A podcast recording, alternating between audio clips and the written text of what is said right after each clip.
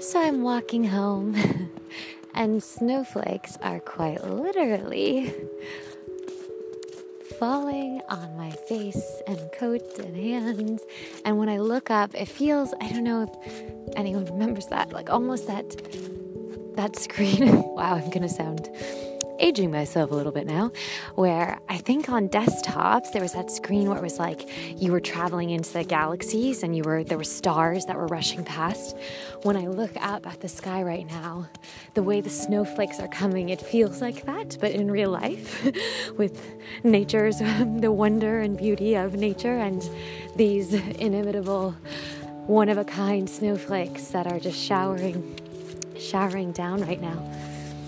Anywho, this poem I wrote, and like the other ones, it really felt as though someone else inhabited my being and and just allowed it to completely rush out and flow through my shoulders and arms, my fingertips onto the page somehow.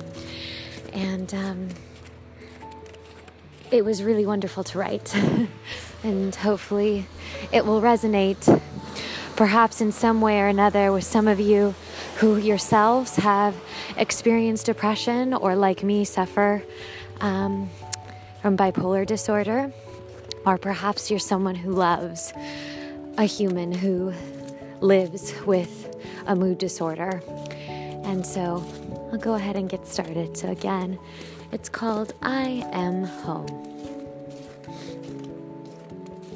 J'ai aucune idée where I am, but have this sense of knowing exactly where I'm going.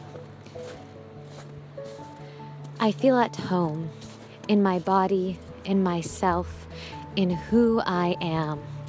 I feel at home in this place, this silent, sacred forest, this kind, resilient country a young woman who fought fiercely for her independence and who continues to battle passionately for equality, for humane treatment of all her family, for the chance to be who she is meant to be.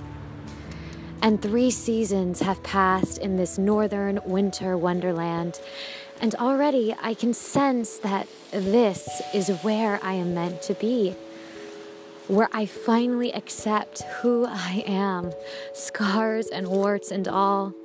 That this is the place where the sweat and the tears, where the healing of this authentic community and all her breathtaking beauty allow me to grow, to live, to live wholesomely, and to thrive to blossom in the frigid darkness of winter, to rest in the warm caress of the endless summer sunshine, who knew that this is where the universe would meet me at last?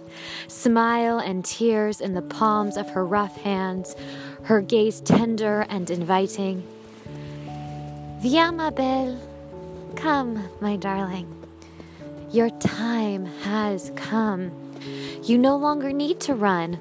The darkness will envelop you again, and you are ready, finally, to embrace her to listen to her, to ask her why she is here and what she needs, to surrender to her harsh voice, to her relentless critique, to allow her words to wash over you and re enter the sea from which they arose. You are ready to ask her to leave after this conversation, to tell her you must rest now, so that you might host her again. One day, not too soon. You send her off with a warm chocolate banana cookie and hug. You tell her you love her, that while she brought you to your knees and begged you to join her in eternal rest, you feel no resentment, only compassion, only forgiveness, for she's clearly quite lonely and afraid but she can leave now. She has been heard. You understand why it was so important for her to be here. And you thank her with sincerity and tenderness for the pain she filled you with, for the desperation, the doubt, the helplessness, for the unfathomable ache in your heart that nearly took your breath away forever. I am home I am wider and compassionater. Yes, that feels like the right word in this moment. And I am kinder because of her. Because of her callousness and her intensity, I am who I am because I survived her wrath and hatred. I am heeding the call to live a grateful life, an intentional life, a life filled with humans and trees and insects and moments that are raw and authentic, that are uplifting and fortifying. This is all thanks to her. And, of course, to my resilience, my sneaky resilience, who rested wisely whilst I gave in to the suffocating grips of the darkness. She refused to let me die. She fought. She insisted the light within my soul was still there. She insisted I take her hand, that I let her grab my waist, that I allow compassion to throw us down a rope, and that I permit love to pull us all up from the bottom of the bottomless well. She found me, somehow. And slowly we rose, emerging into the white light, reflecting proudly off the powdery snow. And without thinking, I find myself diving into her powdery embrace, rolling and giggling and thanking the universe for not letting me die there in that abyss. I am alive. I'm alive, and here I am, soul back inside my core, hope and promise nourishing my blood and spirit.